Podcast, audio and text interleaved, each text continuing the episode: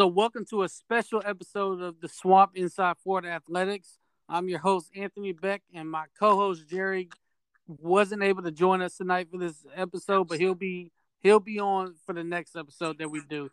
But I have Hector Rodriguez from Gators Territory of Rivals.com. Hector, how you doing? I'm good, man. It's nice to be back. Thank you for having me on. Appreciate you for coming on, man. This is this, like I said, is a special episode because, as we all know, the Major League Baseball draft is coming up soon, and there are a lot of Gator players and Florida Gator signees that expect to hear their names called. So, Hector, this is why we're glad to have you on because you're the expert on this. So, of all of the of everything that we've heard up to this point, what what what's the latest that you've heard on um, the Gator players and signees and where they expect to be drafted? Well, I mean, it should be a pretty it should be a pretty hectic draft as usually is. The um the MLB draft is very unpredictable because it's the only professional draft in that I can think of that doesn't draft the best player available. The guys that are the most the most sign up that has the most signability and the guys that can fit within a team's budget. But you know, it, it's baseball. Everything you know, you can't count out anything because baseball is just such a weird sport. And I expect to I expect to see a couple Gators and co- players and commits to get drafted in the 2021 MLB draft.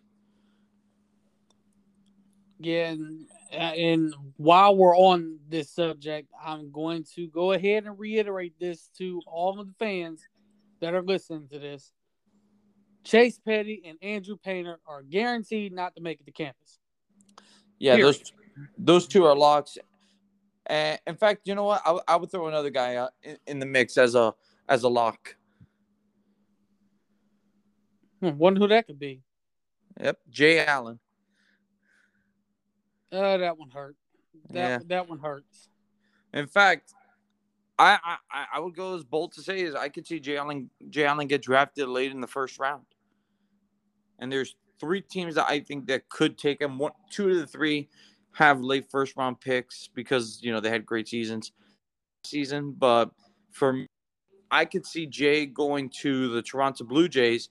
But if he goes in the first round, I could see the Tampa Bay Rays, the hometown team, taking him or the LA Dodgers, the, the defending world champions. That, that those wouldn't be bad spots for him. It just sucks that he probably won't make to campus. But you know, we want we want these guys to be successful, and I think that he's going to be a guy that once he fully focuses on baseball, we're all going to see the potential that he has, and I I think his his potential is through the roof. Yep. In fact, if actually if Allen gets drafted in the first round, it'd be the fourth year in a row Florida's top outfield signee has been selected in the first round of the MLB draft. In 2018, the Marlins drafted um, Connor Scott with the either 13th or 14th overall pick. I think it was the 14th.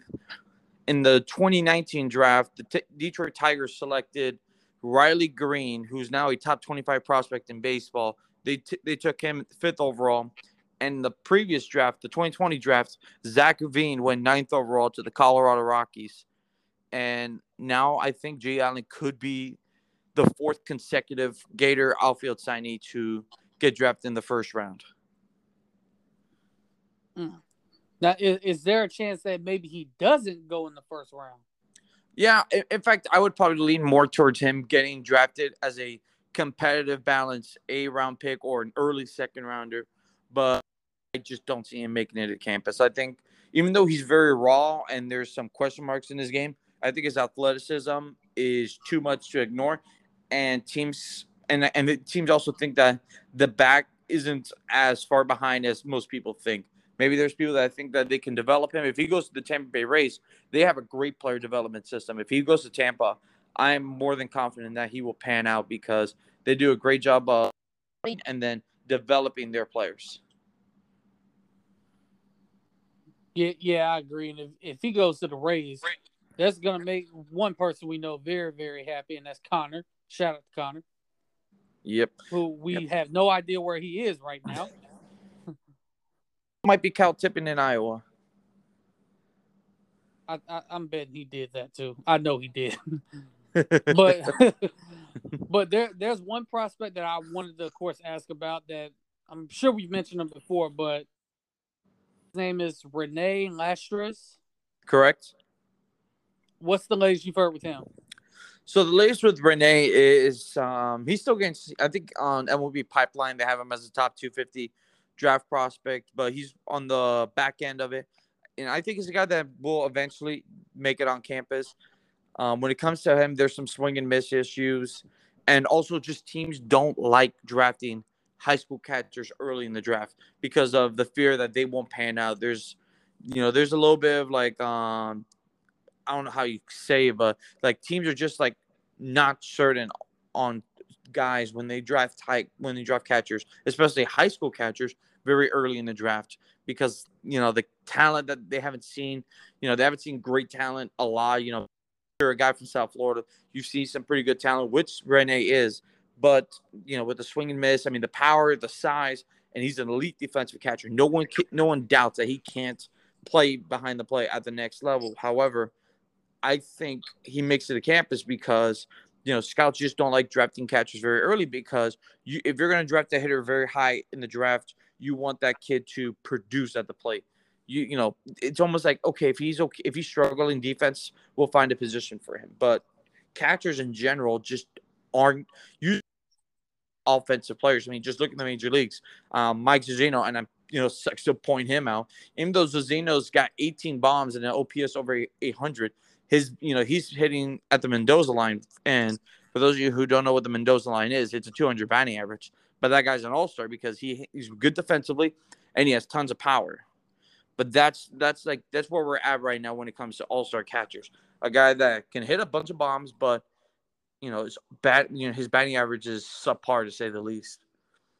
Yeah, shout out to Mike Zunino, first career All Star game appearance. That, I mean, Yep. that, that's huge because, I mean, if we remember, he was drafted what third overall by the by the, The Mar- Seattle Mariners. Yep, It didn't Golden work Spikes out. Award winner. You said what? Golden Spikes Award winner, which is the Heisman for college baseball. Yeah, and it didn't work out with Seattle. He goes to Tampa, and it looks like he's he's found a home there. So definitely a major shout out to him for for making the All Star team, even though he plays for the Rays. Mm. Can't stand the Rays, but And you I, know, and I think it's a contract year for him. So for him to have this breakout season, it's perfect timing. oh oh yeah, definitely definitely. And if the Rays are smart, they need to look at maybe keeping him. Yeah, but you know the Rays, they don't like spending money. Yeah, that's true. And is an, another guy I think you mentioned, and I think I saw you mention it before. I can't pronounce his last name either, but I think he's a pitcher. Is it Jack Caglianone? Yes, him. So I'm I'm gonna say because it's already public news. If not, I would have not shared this information. But saw earlier today that somebody has already written an article about this. But Jack is a kid that I think will make it to campus, and I think the biggest reason why is um, he's gonna have Tommy John surgery. Um, Oh s- wow. Yeah, left-handed pitcher throws very hard. He's actually a two two-way player, but most scouts see him more as a pitcher than a hitter.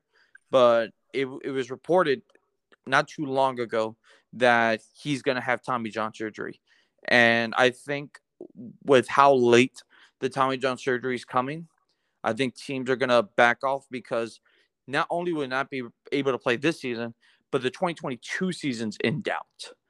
And then, you know, like you're drafting a prospect. If you're going to draft a prospect high and if you're going to spend a lot of money on the kid, you're going to look at him and you're like, are we sure we want to take, you know, we want to take this kid and especially, you know, who's not going to be ready for another two years, not, not for the big leagues, just ready to play minor league baseball in general. It's a tough situation. I feel for the kid.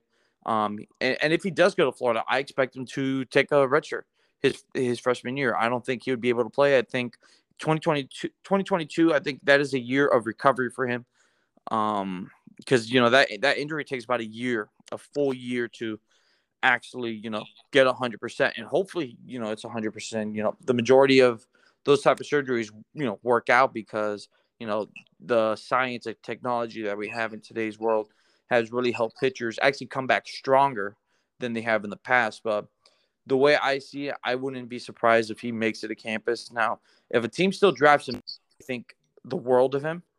But the way I see it, I think he will end up at the University of Florida. And, you know, honestly, I just hope the best for the kid because I mean, my brother's going through Tommy John surgery right now, and I know that that surgery is a pain in the you know what, especially that recovery. Was he projected pretty high before this news came out? Yeah, in fact, he was probably like a top 100 draft prospect very early on, maybe even like snuck into the top like 75, 50, like 50, 75 range.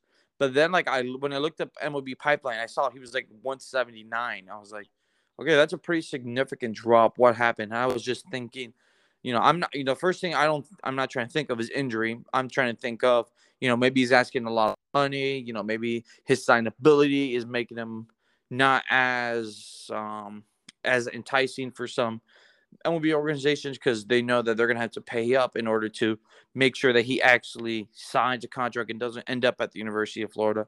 But I, I think I know why now that why he's starting to fall in the draft. And I think, and look, I still think he'll be a very good pitcher. Um, if everything goes well, I mean, this is a kid that, you know, can pro- will probably be a bullpen arm. He's got two main pitches, trying to develop a third pitch, but you know, with the injury, that third pitch development's gonna take a little bit longer, but he's got a big fastball, a guy that threw 97 miles per hour in his last high school game, but is also a guy with a nasty slurve. And that's a pitch that you rarely see from high school guys. You, know, it's usually a curveball slider. This is this pitch is a mix of a curveball and a slider. That's why it's called the slurve.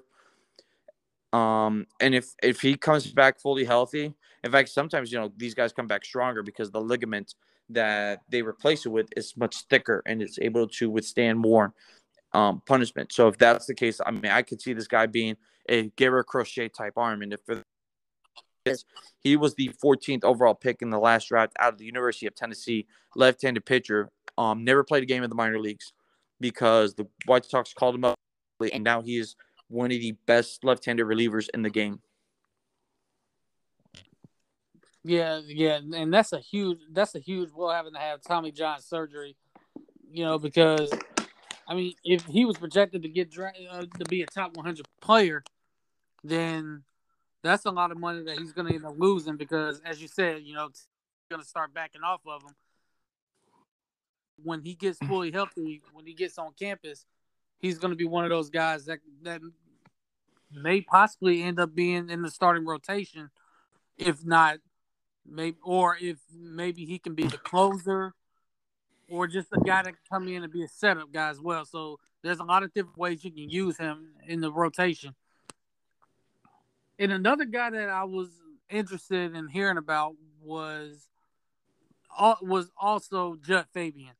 Like where where do you think his stock is right now? I know he was projected first round pick, but have you heard whether his stock's gone up or maybe gone down into the competitive round? I mean, there's there is a possibility that he goes in a competitive round, but I think he'll get drafted. I think once you get to the Chicago White Sox Cubs range, I think you are going to start hearing a lot of Jud Fabian talks, and I think he's a guy that is going to ask for a lot of money because Jud's only 20 years old. He can enrolled at Florida a year early. He was supposed to be when his freshman year was supposed to be his senior season, which is why he net, which is why he even made it to Florida because if that kid with that kid's talent, he he wasn't expected to make it to campus. He made it to campus simply because he he left school, high school early, and because of that, he wasn't eligible for the draft straight out of high school. But this is the kid that I think will make himself a lot of money. Um, I know he was he's probably a top five projected pick going into the season. There's even talks of him being a potential one-one, depending on how well he played the season. Obviously, the power numbers are there, but the batting average and the strikeouts are a bit concerning. But I think if he goes to an organization that ha- that has that can fix those type of mistakes, I think he'll be a very good player. I mean, there one scout even actually drew a comparison of Mookie Betts. I saw it on MLB Pipeline, and if you know who Mookie Betts is, you know how good of a player he is, and how important he is to a team, offensive, defensively, and in the base paths. So there, there's a lot to like here about Jud. I, like I said, I think he goes to one of the Chicago teams, whether it's the White Sox or the Cubs to me, I think he would actually end up being on the Cubs. That's where I've seen some mock drafts had him going. In fact, the Cubs, I don't think really have a center fielder. So Judge could be that fix in a year or two. That is music to my ears, right? There. I know. Yeah. Yeah, you're a Braves fan and a Cubs fan. I don't get it. And Yankees. Yeah, ex- that that makes it worse. At least the Cubs were like see, the lovable losers. See, I mean, when, I already don't when, like the fact you, that you're a Braves fan. Now, now you're now and you're a Yankee fan. Like, come on. Well, Six see, here's well, I, I'm gonna explain it for the listeners that don't know. See, back when I was a kid, of course the Yankees were always on ESPN, so of course I'm gonna watch them play. So I fell in love with the Yankees and the way they played the game, especially with Derek Jeter and the way he played the game. And then the Cubs, if you remember, they were on WGN network, which is a Chicago-based network. So all of their games and, and, sometimes the White Sox games were on there. I didn't pay attention to them, but their games were on WGN. And then for a long time, the Braves had TBS. So when you're watching those three teams on those three different channels, that that's kind of how I became a fan of all of those teams. Gotcha. All right. Well, so, I mean, I it, it's that. not just bandwagon jumping or anything. Well, right now the Cubs and the Braves are down. Even the Cubs are like down pretty bad. So it's so it's not like you're bandwagoning. I mean, maybe in 2016 you were bandwagoning, and to be honest with you, I think most of the country was because we just wanted to see the Cubs finally win a World Series. I will tell you right now, I will admit this on this show right now. That was the only time where tears came out of my eyes because one of my teams won the won the championship. if you are a Cubs fan, if you're not a Cubs fan, you just don't understand what that moment meant to us fans. Like, like you, you won't you it, it, the only fan base that can understand it would be the Red Sox when they won the World Series back in 2004. Yep. And it was like 86 years for them. Like it was over 100 years for the Cubs. I didn't know if I'd ever see the Cubs win a World Series in my lifetime.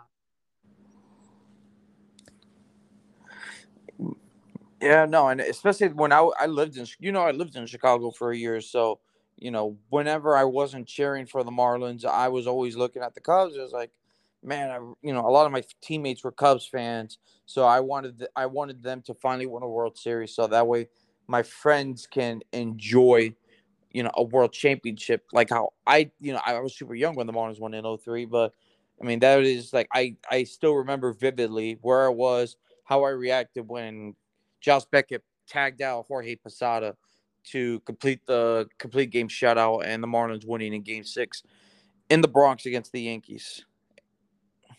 In the in had, Queens. Just, just, just, had to bring that up, huh? Yep. Oh, first, do you know? First, first you also all, know Posada works for the Marlins. You know Posada works for the Marlins. Yeah, I, I, I heard about that. First yeah. of all, the Marlins should have never been there. We all know what happened. Yeah. Moises Alou remembered who gave him his first ring. He let that ball go. Yeah, um I'm gonna um say this again. Steve Bartman should never be allowed another Cubs game ever again. Yeah. Uh, but you know what? Steve Bartman can come to Miami whenever he wants. It's all on him. He doesn't have to pay for anything. You better hope I don't live there. You won't. Very well could. But you know, if I do and he's there, um, me and him will just have a heated discussion. Don't know where that discussion's gonna go, but it's gonna be heated. Yeah. That but, guy's uh, like the witness protection program because Cubs fans are like wanting to kill the guy. Can you blame them? yes, I mean, what you know what the you know the real villain should be their shortstop Alex Gonzalez because I think that that's very bad. He had a chance to turn it over play and he botched it. And then after that, the Marlins offense, you know, turned into the 2017 Houston Astros, you know, with the with the trash cans. Ding ding. Got the Marlins weren't using trash cans to. So you guys were the ones that started that. Dude, I don't even think that technology existed at that point. Yeah, yeah, fun times. But then getting back to the draft, um, yeah, we're sorry about that. I mean, he he had he brought up painful memories, but you know, yeah, oh. and getting back and get. I would love to see Jud Fabian in the Cubs organization. I think that would be the perfect spot for him because, you, as you said, you're right. they don't really have a center fielder, and so he can come in and immediately fix that situation right there. Well, I mean, he's gonna he's gonna take some time in the minors to, you know, fix Yeah. what fix his issues. But I mean, I, I mean, who's the center fielder right now? Is it like Joc Pederson or somebody? And I don't know here right now. So Gotcha. so I don't know.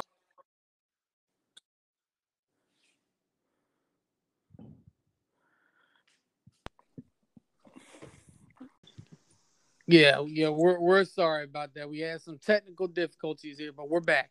We're back. Who's who's we we're? Isn't it just you?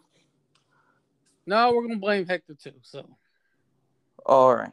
I'm gonna take 75 percent of the blame and give Hector 25 percent. Wait, why is it why is it my fault? I'm just here. But let's go. Let's keep let's keep talking. Yeah, I, I think what I was saying was Joc Pederson is the Cubs center fielder right now, but I don't know if I don't know what their plans are long term for him. Yeah, because Joc's on a one year deal. He's done after this yeah, year. yeah, he's on a one year deal right now, Yeah. and of course they have Jason Heyward and Wright. So Would have been nice to have Kyle. Schwarber in your outfield. yeah, all of a sudden he leaves the Cubs, and now he's an All Star. Yep. Yeah, what? Yeah, what was that all the years that you were with the Cubs? But he did hit like 30 bombs one year with the Cubs. I yeah, um, yeah, there was, and then I know the year they won the World Series, he tore his ACL early and then came back for the World Series. Yeah. And the year before he in that the year before in 2015, he went off in the playoffs. Yeah, I went to I went to one of their games in the NLCS game 3. He he hit a bomb to right center to left center field. yeah, so yeah, I, I vividly remember though. Remember that, Yeah. but yeah, Jud, Jud will definitely fix the, an issue that they have in outfield. Yep. So, and another guy, of course. Are we Tommy recording? Mace. Yeah, we're recording. Okay. Yeah, Tommy Mace is another guy I wanted to ask about. I know early I saw a projection where the Braves were looking at him and were projected to take him, but I don't know if they if the mock drafts have changed since then. Where do you think? Where do you see him being drafted? Yeah, I'd be very surprised if Tommy's a first round draft pick. Um, to me, I see him as a day two guy, which means second sec um second round guy all the way to the tenth. But obviously, I don't think he'll be like a seventh or an eighth round pick. To me, I think he gets drafted in the second round. Maybe you know if he falls a little bit, maybe competitive balance B. But to me, the way I look at it, I think I think Tommy's Tommy's done a pretty good job. I think he would have you know, maybe gone the same amount of money as he would have last year, but you know, I can understand why he gambled on himself. Um, but we'll see if it pays out. Maybe somebody, you know, thinks that they that there's more in the tank with Tommy and they take him a little bit earlier and give him the money that he wants. Yeah, I, I agree, and I, I think whatever team drafts him, I think they're gonna they're gonna get a pretty they're gonna get a really good pitcher and a guy that I think I can see him as. I'm not gonna say the ace, but he'll be one of the key guys in the rotation in the future. I think he's a middle to back end of the rotation arm, a three Yeah. guy. That's why I see in him. I don't think he has like that absolute lightning fastball with a or a like a disgusting breaking pitch. I think he's just a solid pitcher. You know, smart pitcher, throws strikes, and just knows how to get out, but can also eat up innings, which nowadays is a rarity. Yeah, yeah, definitely. Yeah, he's not he's not gonna he's not gonna have the stuff that Brady uh, someone like a Brady Singer has, but like you said, he's gonna be a consistent guy in the rotation that can, if he's on, he can go seven, eight, seven, eight innings in the game, and then all of a sudden you can make way for the closer. Correct. Now, Jack Leftwich, where where do you see him at the next level? Do you see him as a starting pitcher, a middle relief, or a clo- or more of a closer? Because this stuff is filthy Yeah. when he's I- on. I think it's a bullpen guy. I think I think we started to figure out why, you know, it hasn't worked out for him for a full season as a starting pitcher. And I think it's because he's a bullpen guy. I think if you let him if you give him one inning, he can let it rip. He can throw that, you know, he can get to up to 97 miles per hour. He can throw that nice breaking ball that he has. I think I think bullpen guy for him. Plus, he, he's already a two pitch mix guy. He doesn't have a third third pitch, and that's what major league pitchers really need a third pitch. If not, it's very difficult to be a starter long term. So to me, he's a bullpen guy, and you know, with some development, maybe he could be a back end bullpen guy or a potential closer in the future.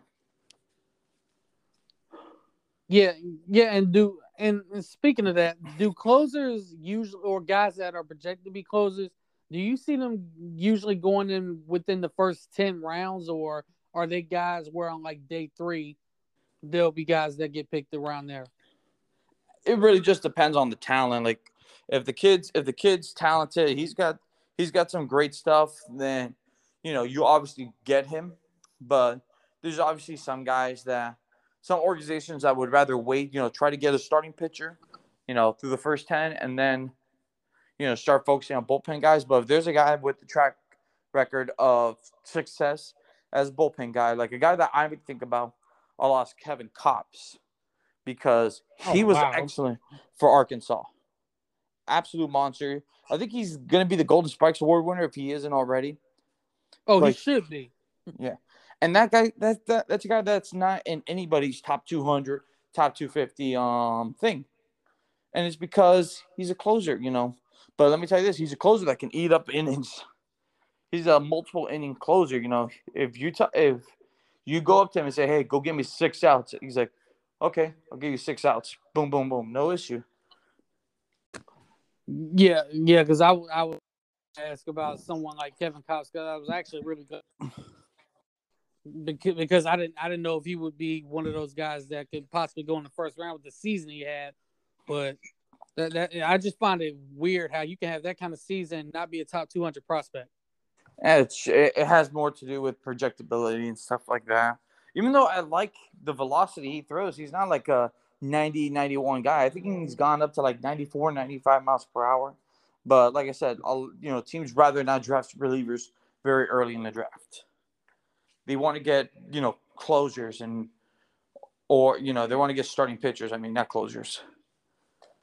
Yeah. And, um, this next guy that I'm going to ask about is very interesting because we all saw that he was not a great catcher, but when you put him at third base, he played a lot better. And that's Nathan Hickey. All right. So let me tell let me tell you about Nathan. He's not a catcher.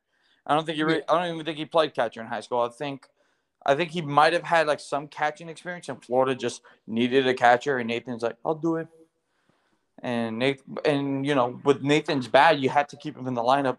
It doesn't matter how bad he was defensively; he was one of your best run producers. So, but at the end of the day, he actually is a more natural third baseman. That's his natural position. That's where I think he'll be in, you know, at the next level, either a third, first, or in left field. To be honest with you, I mean, we were talking about Schwarber earlier. That's who people are drawing comparisons to. They they see they see Kyle Schwarber in and Nathan Hickey, and I've and to be honest with you, I absolutely agree. I see it. I see the power. I see, you know, I think what Nicky's what Hickey has done, and I didn't see Hickey. You know, I didn't see Schwarber hit at Indiana when he was coming up from the college ranks, but I like Nick, Nathan Hickey's approach. He's a guy that doesn't strike out a ton, and is willing to go the other way. He's not just trying to pull the ball and hit bombs. If you give him something on the outer half that he can get a hold of, he'll send it to left center field for a double. Yeah, yeah. And um, what's the latest you've heard about his draft projection? Where do you think he goes? I think he's a day two guy. I think because there's defensive questionabilities, I think the bat's a day one guy. I think the bat could make him a day one guy, but I think with the defensive questions, he'll fall third or fourth round, but will still get a pretty nice signing bonus and start his professional career and not come back to the University of Florida. Yeah, I, I, I honestly don't. I, I don't expect them back either. I mean, you have the kind of season he had on with the bat, and now knowing that he's a natural third baseman, easy, easy, easy to see that he's the he's picked by day two. Yep. And like I said, if, if, if even if third doesn't really work out, like what if he doesn't have like the the ability to the quick twitch? Um, he can go in left field, and I think he has a good enough arm to play left field. Yeah, I, I could definitely see that. Yep. Like I said, Kyle Schwarber. Yep. Is the is there a, a Florida signee that you think gets drafted, but there's still I would say get drafted within the first two days, but there's still a chance he makes it to campus? With the draft only being 20 rounds, it's going to be difficult. To me, I think if you're drafted within the first two days, you're probably gone because they're gonna make they're gonna do whatever it takes to make sure that you sign. Because I mean, there's been guys that have that were drafted in the top 10 rounds and have made it campus. So, I mean, one guy that comes to our mind is Brandon Sproat, the pitcher out of Florida. He was a seventh round pick by the Texas Rangers, and he's been at Florida. I mean, he's been pretty productive. I think next year you're going to see a big jump with him, especially with the velocity that it's at. And he's playing the collegiate national team.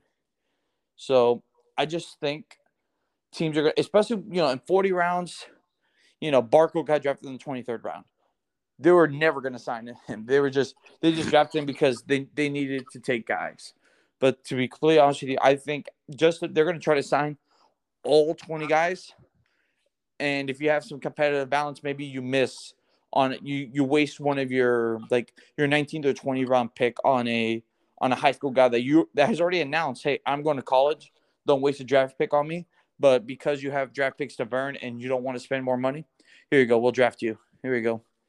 Go buy her hat. Go buy her hat a lid just to say you got drafted.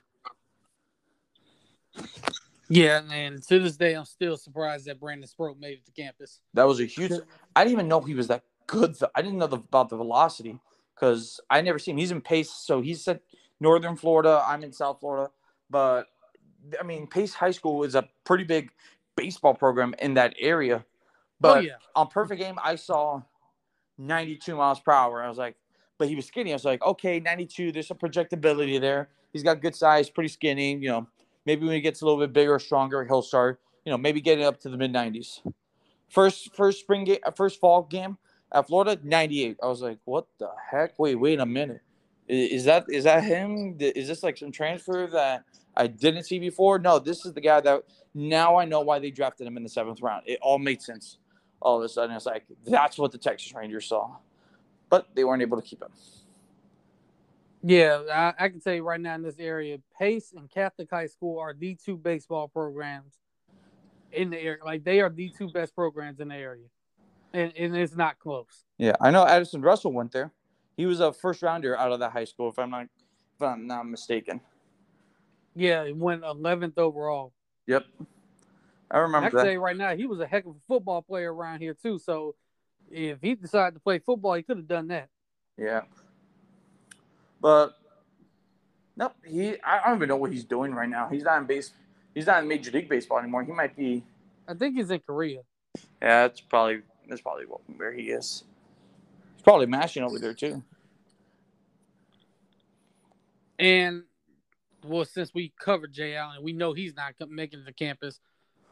Who, I, I guess I would ask what if he was to make it to campus, what position would he have played? Would he have been a center fielder? Yeah, yeah, oh, definitely. He would. Have.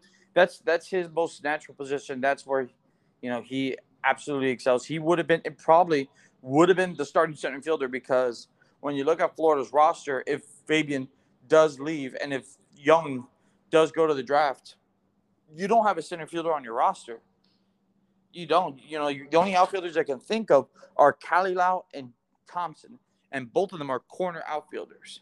Maybe infielders, but they can't play center field. You need an athlete, a big time athlete, to play that position to cover that much ground. Jay Allen is that and more. But that's part of the reason why I don't think he makes it to campus. In fact, if I were the betting man, I'd put a lot of money on Jay signing professionally. Yeah, and Jacob Young, I knew I was forgetting one. Jacob Young, where do you, where do you see him going? I see him in the fifth or seventh round range. I think look, teams already know this kid's never going to hit for power. He's not going to he's not going to be a 30 home run hitter if he makes it to the big leagues. Hell, he might not even be a fit a 10 home run hitter in the big leagues. However, what he does, he's great at. He's very he's a great you know, he has great approach to the plate. He makes a lot of contact. He has great speed and he has a high baseball IQ. So, because you know who he is, you don't have to try new things with him. Just let him be who he is and try to fix, you know, the little deficiencies. Just hey, just you know, at that point, you're just, you're telling Jacob, you're never going to hit in the middle of the order. You're going to be a top of the order guy, or you know, maybe you hit, you know, especially if you're in the American League or if the NL adopts the the DH, you know, we'll put you as the ninth batter, so that way you can be like a second um, leadoff hitter. But that's where I think he'll be. He'll be a top or the bottom of the order hitter. But I think he's a guy that will be productive if he makes it to the big leagues. I think he's going to have. I think he's like a David Eckstein type approach. That's who I kind of see with him, and that's another former Gator. I think, if I'm not mistaken, he was a walk on. Yeah, yeah, he was.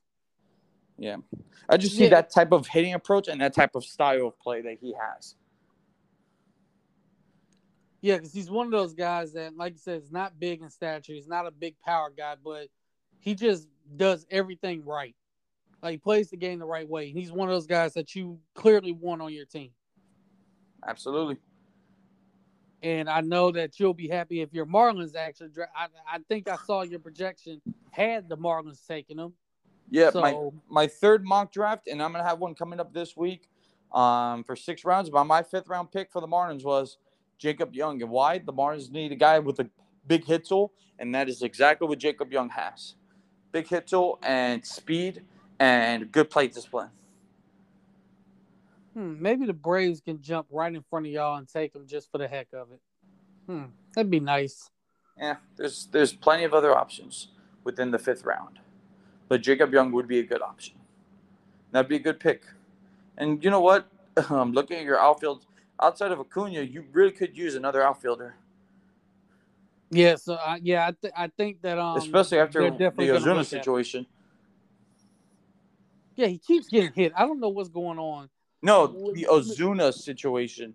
Yeah, yeah, I don't expect I don't expect him back. Period. So now Pache doesn't look like he's gonna pan out, but it's still early with him. Yeah, I was gonna say still a little bit early, but yeah, it doesn't look great right now. I got I got Lewis Brinson vibes with that guy. Well, that's not good. that's really not good. yeah, that, that is that is disappointing. That that is very disappointing range.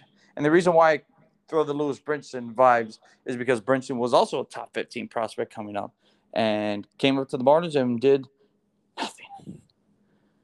Hmm. And I, I guess um well I'll, I'll say which sign which draft eligible signing would you be which one do you think has a chance to have the best career? To me it's painter. And the reason why i look at painter and i think he's going to have the best career is because he already has the highest floor. I think out of all the high school pitchers in the country his floor is the absolute highest. And i think his ceiling could still get pretty high because he is six foot seven and 230 pounds. He could still add weight and add some velocity, but that's not what it's really about. It's the fact that he throws five pitches, he throws five pitches for strikes, and he has and he knows what he's doing on the mound. He's the guy that I I think he'll be the first high school kid out of this class to make it to the big leagues. And the reason why is I think, you know, he's obviously extremely talented, but I also think he knows what he's doing. I think he he has an advanced game plan. You know, a lot of these kids when they're coming up, they're mostly throwers and you know they don't really you know have much of a game plan. They're just I throw 98, so I'm just gonna blow it by you. See ya. Painter's a guy that uh 98. I, th- I could throw 96, but you got a piece of it last time. Let me give you my slider. Yep, looking stupid. See you. Yeah, but, and, and watching him pitch, just watching film and highlights, is amazing that this kid's 18 years old and has an array of pitches like that already. And also, he when he throws, it looks normal. It doesn't look like he's trying to throw hard. It doesn't look like a lot of effort, and that's a big sign because that you know that means it, at least what it looks like. That means it's he's not putting you know he's not really trying to you know throw hard in order to get up to that velocity. It's just easy for him to get up to the low to mid 90s. Yeah, yeah, and and I I would agree that I feel like he has he, he has a chance to be the first high school player to make it to the majors simply because he's a pitcher with that kind of pitching ability. and also who's His projected repertoire. to get him. Yeah, and also who's projected to get him. The team that I saw that was projected to get him desperately needs pitching right now, and it's the New York Yankees. Yep, the Yankees have definitely been a name, but I think he can go as high as 13 to the Phillies. And that's the team that I've heard the most about. But I feel like the Phillies are aren't going to draft him. I think they might have higher needs, even though they like him as a better player. They like him as a player, but they have more um they have bigger issues than starting pitching. So they might go a different route simply because, you know, Painter, we love you, but we just need an outfielder. So, and we need an outfielder quickly. So we're gonna go get Colton Cowser out of Sam Houston State. Yeah, and I was watching something actually. Um, I want to say it was last night on the MLB Network, and I think they were doing like the top 100 prospects, and one of the, one I saw, I saw plenty of Florida guys. I think they had Jud Fabian as like the number 24 prospect, and um, I saw Chase Petty was around like 35. So do you do you see him going in that range around the 35th pick around that range? I think he's actually a late first rounder. I think, you know, the, the biggest thing with him is there's reliever risk, but that's a guy that has big time velocity that has hit 100, ti- 100 a couple times already. And that's another guy that when you watch him pitch, it doesn't look like a ton of effort.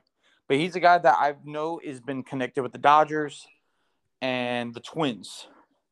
So while looking at that, I, I simply think he ends up going late first round. If not, he'll be one of the first um, competitive balance A round picks in the draft because there's a lot to like about him. Even though there's a reliever risk, there's still a chance that he could become a starting pitcher. And if he does become a starting pitcher, he'll be a frontline guy. Yeah, yeah, because I was gonna ask what his risks were because I mean, I mean I know he throw he's touched over hundred multiple times, but my other question is, I guess how many how many different pitches does he have besides just the fastball? But he does have he does have a plus breaking pitch and a okay changeup, but at least there's there's a changeup there. It's a, probably about an average pitch, but there's a possibility that it could develop into a pretty good pitch. And at that point, once you got three plus pitches, you're a starter at the big league level. But they also Yeah, because- the, the another issue is, you know, if you you rather have your starting pitchers six foot two and above, and he's like six six one. Yeah, yeah, I saw he was he was a little short, but I mean, man, to be six feet and throwing hundred miles an hour, that's crazy. Yep. And I, I honestly think I, I I would say I think Jay Allen is a guy that like I said, once he fully commits to baseball, I think he has a chance to once once he does that and his back gets better, I think he has a chance to skyrocket through the minors. You know who I've actually because I was I've been watching and just like and obviously it's actually a player that has really started to break out this season. But the guy that I when I watch Jay Allen, the guy that I watch and think of is Byron Buxton. That's what Yep. what Jay, I, I agree one hundred percent right there. I think Jay Allen. See, I don't. You know, it's tough to you know really tell what Jay Allen's ceiling is because of everything that's been going on. You know, he really you know he plays three other sports, but the level he's at now, I don't even, I don't even think he's close to getting to what he could be. And I think that's and I think MLB teams see that and want to take him in the first round. But if first round pick doesn't pan out, you know, let's say you know instead of being Byron Buxton, he turns into Michael Taylor. You know, you know, then it's going to be a bad, bad look on the scout. He's like, man, man, it was tough to judge because he has all these tools and he has, you know, and he, you know, he hasn't been fully committed to baseball yet because he has these other priorities in football and basketball. I mean, hey, this kid was an elite 11 quarterback. You know, he started getting some big time D1 interest once he got invited to the elite 11. So there's a lot to like about Jay Allen. And I think you know, in the right organization with the right player development system, he'll be a very good player and he will be a very productive big leaguer. Ye- Yeah, I- yeah, I, d- I definitely agree. And another player I can, I guess, I can see a little bit of in him is, I would say Lorenzo Cain. Yeah, I, I think yeah, I think Cain's got a little bit more power. I don't think Jay's ever going to be like a third. I, I just actually you know I guess I, I meant defensively. Yeah, defensively, I could see the range, but I think Jay Allen's faster than Cain. I think Cain, what Cain excels at is reading swings and getting great jumps. I, I go with the Buxton comparison because Buxton has elite speed and he can absolutely get to the ball. You know, he might not have the best read, but his speed will make up for it and he'll make a nice diving catch because, you know, he's just Byron Buxton. And that's why I go with that comparison because I think Cain is a is a very is one of the most intelligent defenders I've ever seen, but Buxton is just uber athletic, and that's why I see with Jay Allen. In fact, Jay Allen might be the most athletic, like physically gifted, most physically athletic prospect, high school prospect in this draft. Yeah, and uh, which what I and I would ask which player do you think I would say has is boom or bust from Florida from the Florida class? Yeah, it would probably have to be Jay Allen as well, and it's because you really don't know what you're going to get out of him. I mean, you see you see what you see in high school, and you hope that it could translate, but you never know. I mean, but I mean, let's let's face it, Buxton.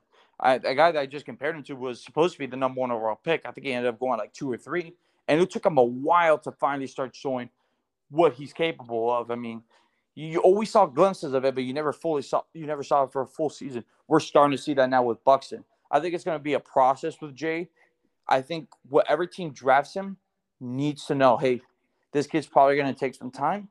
I wouldn't expect him for, you know, this isn't a guy that's in three years, you know, be ready. He's coming. You know, might be a five or six year plan.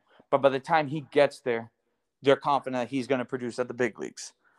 I think it's got to be an organization that has outfield depth. Like when I say the Blue Jays, I think George Springer. They got a, they already have a center fielder and a very good one, one of the best center fielders in the game, George Springer by the time that contract runs out, which is about four to six years, Jay Allen could be ready.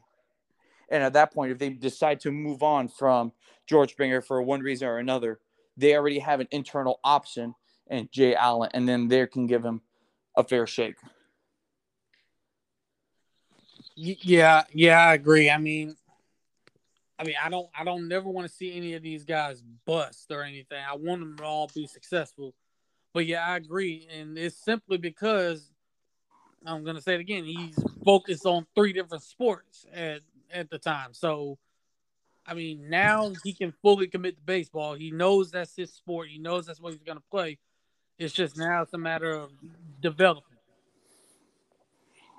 Yep. And, and, I guess now I can ask the same question from this draft as overall, not just for this class. Um, biggest boomer bust. Um, I'm gonna go with high, another high school kid, a kid that signed to Mississippi State, but I don't think makes it.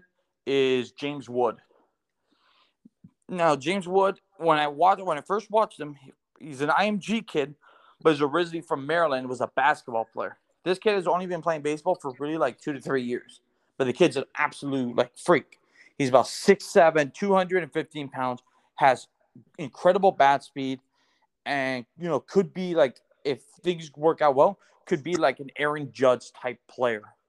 You know, he might not be as big as strong as Judge, but the production could be at an Aaron Judge level. And the, the height, you know, adds to why, hey, maybe this guy could be the next Judge. However, there because he's still kind of like, you know, learning how to play baseball, there's some mechanical issues that need to be fixed. So that's a guy whoever, you know, whoever team drafts him needs to take their time. They need to know, hey, this kid's a project, but if we do if we do a good job, this could, could this kid could be one of the best players to come out of this draft, if not the best. So we just got to be smart with it. We have to be patient. We can, you know, if we don't feel 100% confident that this kid can, you know, can go from A ball to double A because that is a huge jump. Double A is the cream of the crop. That is where the best prospects are. Then don't do it. Once you're 100%, because you don't want to hurt that kid's confidence. And confidence, the mental part of baseball, is the most important part. That's why you have so many different sizes and shapes when it comes to baseball players. You know, you can be the most physically, you know, you can be Deion Sanders, you can be the fastest guy in the world. and you'll just be an average baseball player, but the greatest cornerback to ever play the game of football. But that's what makes baseball so difficult because it's the mental part. And I'm not saying Deion lack confidence. I think we all know that that ain't true, but it's a grind, and that's why Michael Jordan couldn't hang, hang you know, really started to struggle towards the end of his baseball career, short baseball career, I should add. But he didn't realize how much of a grind it is and how mu- how mentally beating it is. Yeah, yeah, I, I definitely agree, and um, I, I just think this draft in general is going to be very, very interesting because it's a lot of great players, and Florida has a lot of great players, signees that are draft eligible. And I know we touch we haven't really touched on Christian Armstrong because I think the last the last show we did when we discussed the draft, I think you said you expect him back on campus. Correct. Is, is there a possible chance that team maybe wastes a pick on him? Why would you say waste? I mean, well, maybe not waste the pick. I guess I'll say maybe think about taking him and, and I guess trying to look, seeing if they could sign him. But one thing that kind of is going against Kris Armstrong's way is his agent, not not agent, his advisor. He's a Scott Boras guy, and we all know who Scott Boras is. Scott oh, Boras is gonna, he's gonna look at the size, the strength, and the and the bat speed. And he's like, this guy deserves all of your son, uh, all of your signing bonus money, not just one, not just his slot value, literally every single one. And he's gonna oversell on Kris Armstrong and ignore the fact that his K rate was about a 40%. But when he put the ball in play, he, he did damage. His BABIP was incredible. And for those who don't know what BABIP stands for, it is batting average of balls in play. So that bat, it's a batting average when you just don't strike out. So take out just take out all your strikeouts, and that is your and that is your BABIP. You know, take out the take out all those Ks that you did, take away those at bats, and add all your hits, and that's the type. That's what that's what you do when you put the ball in play. When the ball when the ball's in play, that's how productive you are. And I think he's about a 400 hitter, 400 500 hitter when he puts the ball in play. The kid's a big, strong kid. He has great bat speed. He has excellent power, but you know he's got to cut down those strikeouts. Even if you take away yeah. a little bit of the power, you know, just to you know, if you're gonna cut down. I mean, look, I don't think he'll ever be like a 20 strikeout rate guy. I think he'll be you know, always like in the upper 20s. But if you can get to the upper 20s and produce at a high level, teams are going to put, you're going to be in the line of every day. You know, you can go 0 for 5 one game with five strikeouts, but the very next day with your ability, you can go 3 for 4 with two bombs and a double that almost knocked down the, the left center field wall. Yeah, I was gonna say his plate vision definitely has to improve because, because like you said, I mean the power's there, the size is there, and... Like he should be playing football. You know, I'm surprised C Rob hasn't has a contact and was like, "Hey, man, we got we got to open scholarship for football. You know, if you want to consider." Agree with that, but there's some prospects that we're going after in the high school ranks in football that um I think they need those scholarships first. Yeah. you know, maybe maybe bring him on as a walk on. Just, you know, hey, you know, he's 6'3, 230, you know, let's six probably six four actually, 230 you know, let's see what he can do. Maybe put him on the maybe put him as an edge guy. I mean, he has the hair. I mean, we could call him now Anzalone Part 2.0. I mean, hair. So. I don't think he has Anzalone type hair, but you know, he's got a little lettuce. He's got some lettuce, but not not not Alex's lettuce. That that is Sunshine from Remember the Titans. Yeah, I think AJ Puk has the same hair now. Yeah, yeah. And speaking of which, is, is he still with the Athletics? Yeah, he's just banged up. That's that's kind of been the history. That's kind of been the history of his uh, professional career. When he's on the mound, he is excellent. He is a great reliever. But it, it would be nice to have him for more than just a couple games a season. That is why people say your best ability in sports is availability. It's availability, yeah. Yep and it's so important for you to be available. I mean, just look at the Yankees. You know, it, you know, if they get hundred games out of Judge or Stanton, you know, the Yankees are a great team. The Yankees are putting up incredible offensive numbers. When Judge is on the set, when Judge and Stanton are on, are on the IL, their offense takes a nosedive. Oh yeah. And but this year, Judge has stayed healthy, so that's great. You know, Judge is finally, you know, hopefully he's finally figured out a way to you know play at least 100. Look, you don't need to play 162. If you play about 130, you're good. And in the in the American League, you have a DH. If you need a day they're like, hey coach, you know I feel a little tight in. I don't feel like playing the outfield, but I can still hit. Then you go go ahead. You know what, Stanton? You take the day off or go to right field, and Judge will play, and Judge will be our DH today. Yeah, and um, and it's funny with Puk. I think he was the first pitcher I've ever seen that threw a 98 mile an hour slider. No, that, that he doesn't throw 98 mile per sliders. That's his fastball, but he can get up to the 90 slider. Oh no, I was I was watching I was watching the game and they had the radar gun and he threw a slider and it legit said 98. Well, that that might have been the exit velocity off the bat or a misread. I was gonna say because they missed it. They did not hit the ball. well, yeah, it might have been 89 and they put they put it wrong. I can believe an 89 mile per hour slider, but 98, you know, that's his that might be his fastball on a you know when he just lets one rip. You know, he's not Jacob DeGrom throwing 95 mile per hour sliders, you know, mixing in with 102 mile per hour fastball, you know, and also hitting the corners. It's just like, I give up. I'm not even going to try to hit. You know, yeah, just yeah. The, me out. It's inevitable. yeah, Degrom is a cheat code. Like that's just not fair. Yeah. And it's, just funny he because plays- he went to for the Stetson. He's a Florida guy. DeGrom's a Florida guy, went to Stetson. Yeah, but he plays for the Mets, and it's, it's, it's just sad. I mean, he's playing for the wrong team in New York. I, I'm, I'm just say that. Yeah.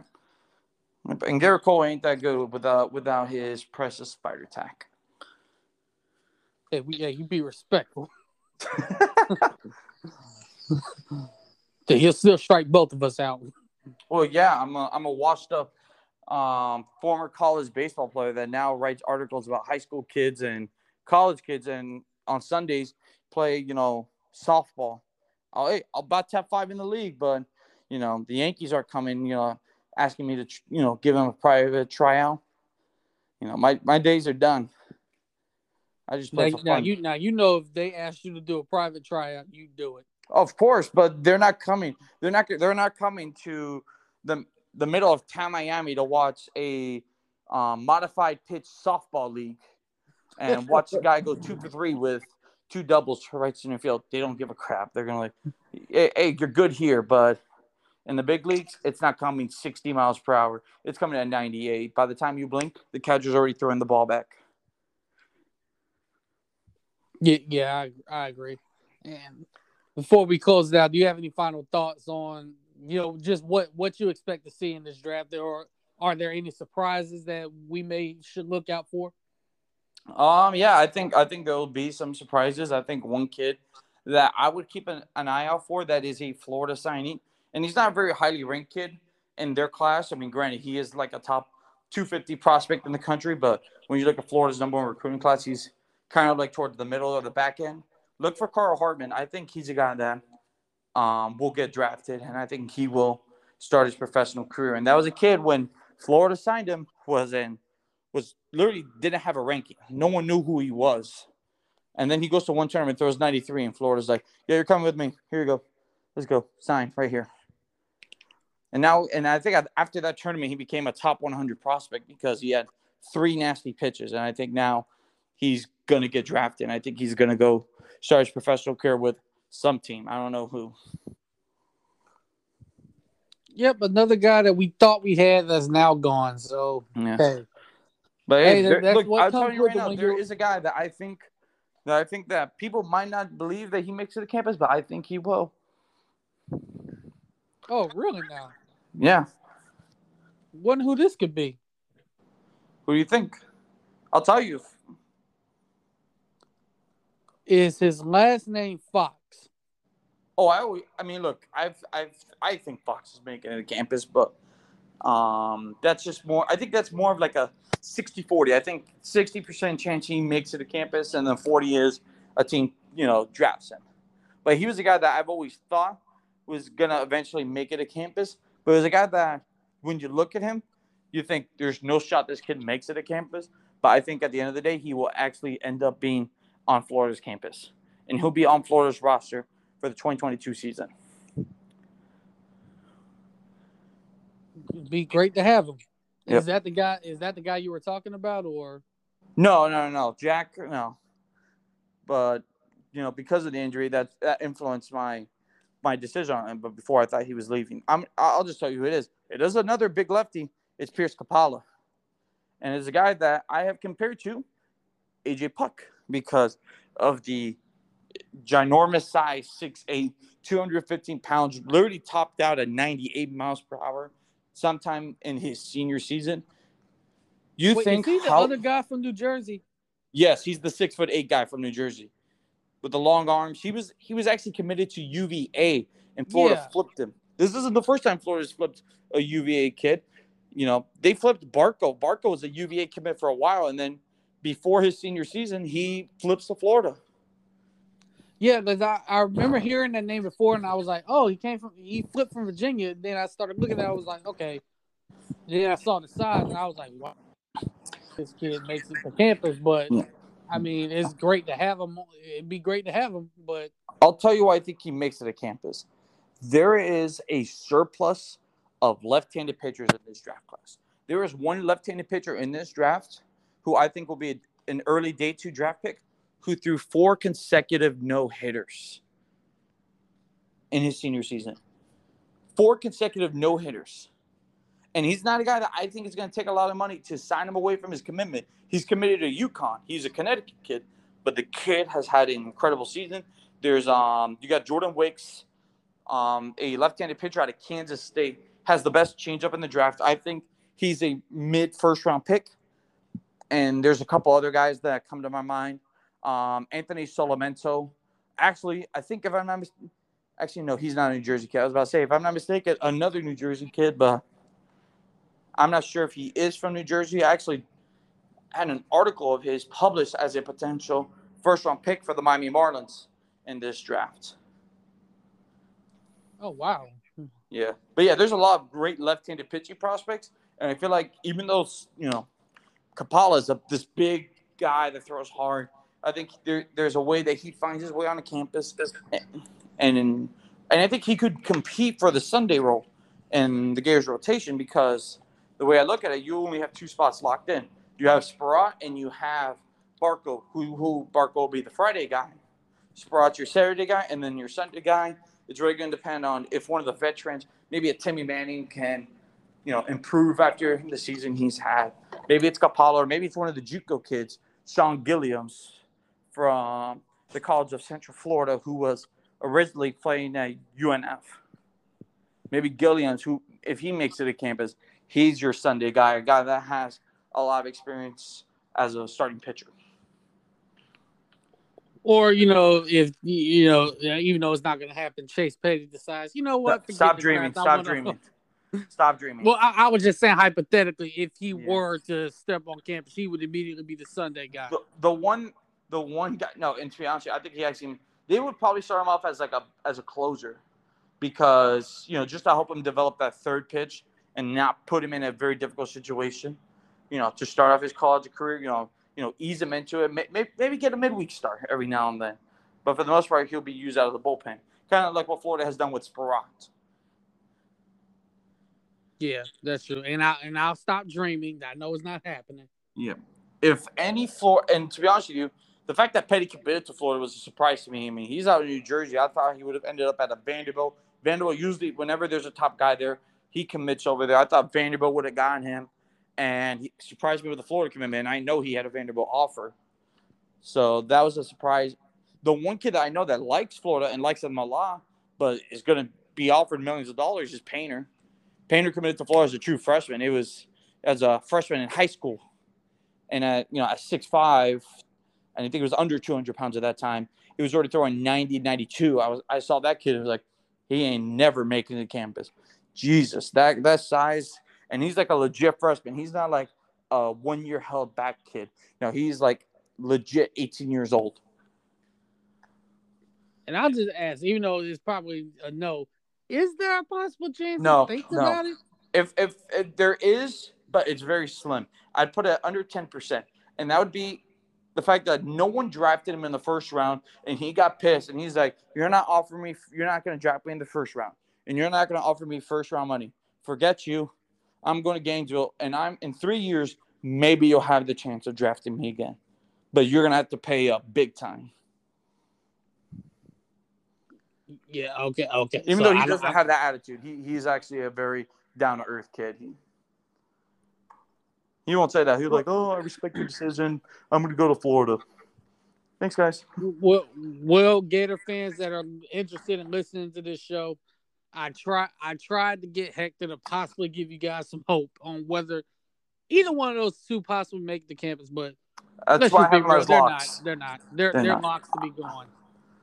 But but he gave us Coppola, so that that helps because Mhm. him being six eight and being able to throw like that. And just because I, by the way, just because I said it does, it's gonna that I think it will happen doesn't mean it, it's gonna happen.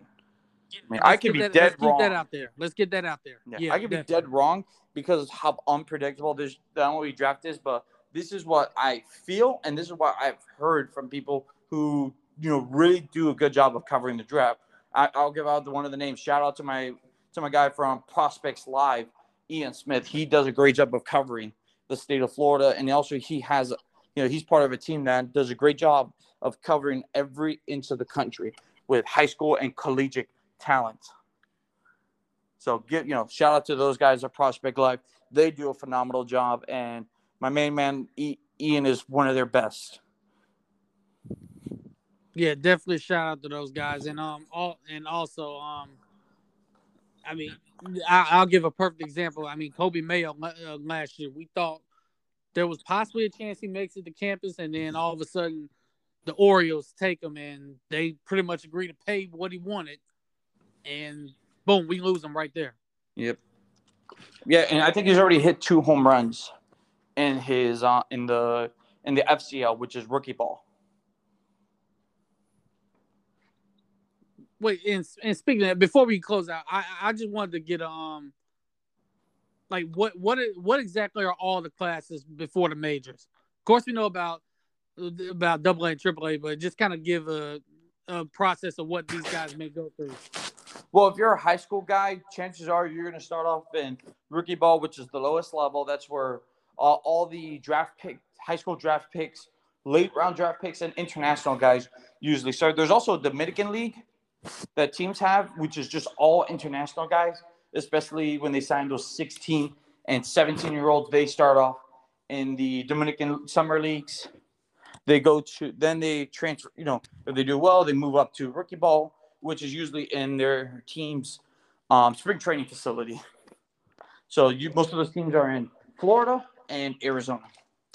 After that, you move up to low A, and that's just a low level. They used to have three different levels of A ball, but Rob Manfred um, eliminated um, just A ball full season. I mean, A ball mid season. Now it's just A ball, A plus, double A, triple A, and then the bigs. Yeah, then the big leagues. So yeah, I mean that pretty much gives you a glimpse of you know how how long it it could possibly take for them to get to the majors. Yeah, it's a process. But if you're if you're a college guy, you know, it could be a one or two year thing. But if it's a high school guy, I mean, if you're 18 years old and it takes you about four to five years to get called up, that means you're getting called up at around 22 or 23 years old. That's a pretty good start to your big league career. It, that's not that's not you know you're not very old. You're not an old rookie at that point. Yeah, yeah, definitely, definitely. And um, well, before we close it out, Hector, let everybody know where they can follow you and where they can read your articles. All right. So if you want to follow me on Twitter, my at is at Hector underscore baseball. Like Anthony said earlier, I write for Gators.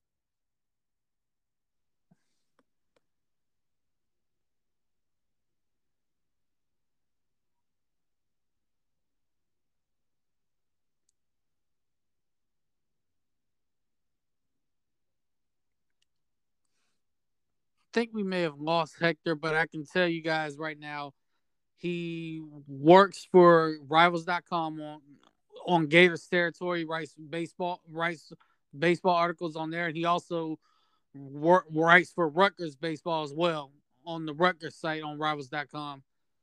And you can follow him on Twitter at Hector underscore baseball.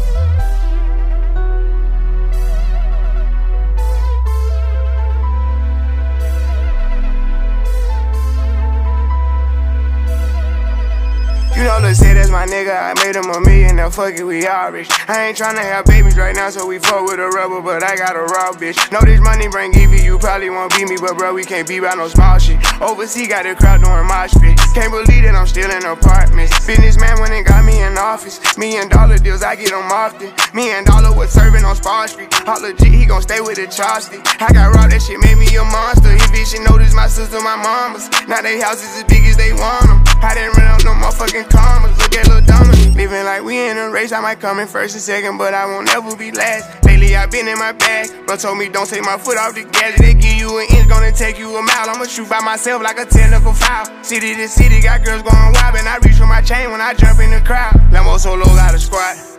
We finally made it, let's pop us a bottle. I took the lead and let everyone follow. They know I'm running it right to the bank. They want me to ease up, I didn't even any breathing room. Sorry, I told them I can't. Heard you a rat, so you know what's gonna happen whenever we catch you. I run with them snakes. Peep all the moves I've been making. By the time I get 40, I gotta be one of them greats. Watch how I move with this paper. I know if I stoop on one time, they gon' try to come take it. Real as it getting, these niggas be faking. I don't want they vibes, so they hand ain't shaking. She on that 42 straight with no chaser. I'm trying to get out of here and go taste it. Yeah, my diamonds be VVs. Wanna see us on TV unless it's the news. I got something to prove. Yeah, I'm young, but got something to lose. In the street, I didn't pay all my dues. No extortion, ain't talking about literally. I be walking on beats, is you hearing me? I just pray that my kids be a bigger me. They can't get rid of me. My diamonds be VVs. They don't wanna see us on TV unless it's the news. I got something to prove. Yeah, I'm young, but got something to lose. In the street, I didn't pay all my dues. No extortion, ain't talking about literally. I be walking on is you hearing me? I just pray that my kids be a bigger me. They can't get rid of me. Wake up every day, somebody harassing me. I got rich, they need money, they asking me. I was sitting in jail, they look out for me. Ones who need me, no same ones who doubted me. I been handling my own, they can vouch for me. They'll way down with me, know that she proud of me. Turn the heat up, ain't nobody hot as me. Everywhere dollars be, that's how I gotta be. I didn't gave her the word, now she not leaving. Say she love me to death, told her stop breathing. He try do what I do, but we not even. I want all of the beef, I am not vegan. Boy, you said it was smoke, nigga, stop speaking. Vince door, drop the top, I can't stop speeding. Trying to see if this bitch hit the top speed. Hit the bitch from the back, have a knock. Call me baby hoe, I control the rock. If the rap slow, I control the block. Yeah, I'm really it, and you niggas not. Got a couple coups, I can draw the top. I done made it, nigga, all these digits coming in. I'm saving for the bigger picture. No one day I need them, might as well get used to me. My biggest fear is ending up where used to be. Yeah, my diamonds be VVs. They don't wanna see us on TV unless it's the news. I got something to prove. Yeah, I'm young, but got something to lose. In the street, I didn't pay all my dues. No extortion, ain't talking about literally. I be walking on beats, you hearing me? I just pray that my kids be a bigger me. They can't get rid of me. My diamonds be VVs. They don't wanna see us on TV unless it's the news. I got something to prove. Yeah, I'm young, but got something to lose. In the street, I didn't pay all my dues. No extortion, ain't talking about literally. I be walking on beats, you hearing me? I just pray that my kids be a bigger me. They can't get rid of me.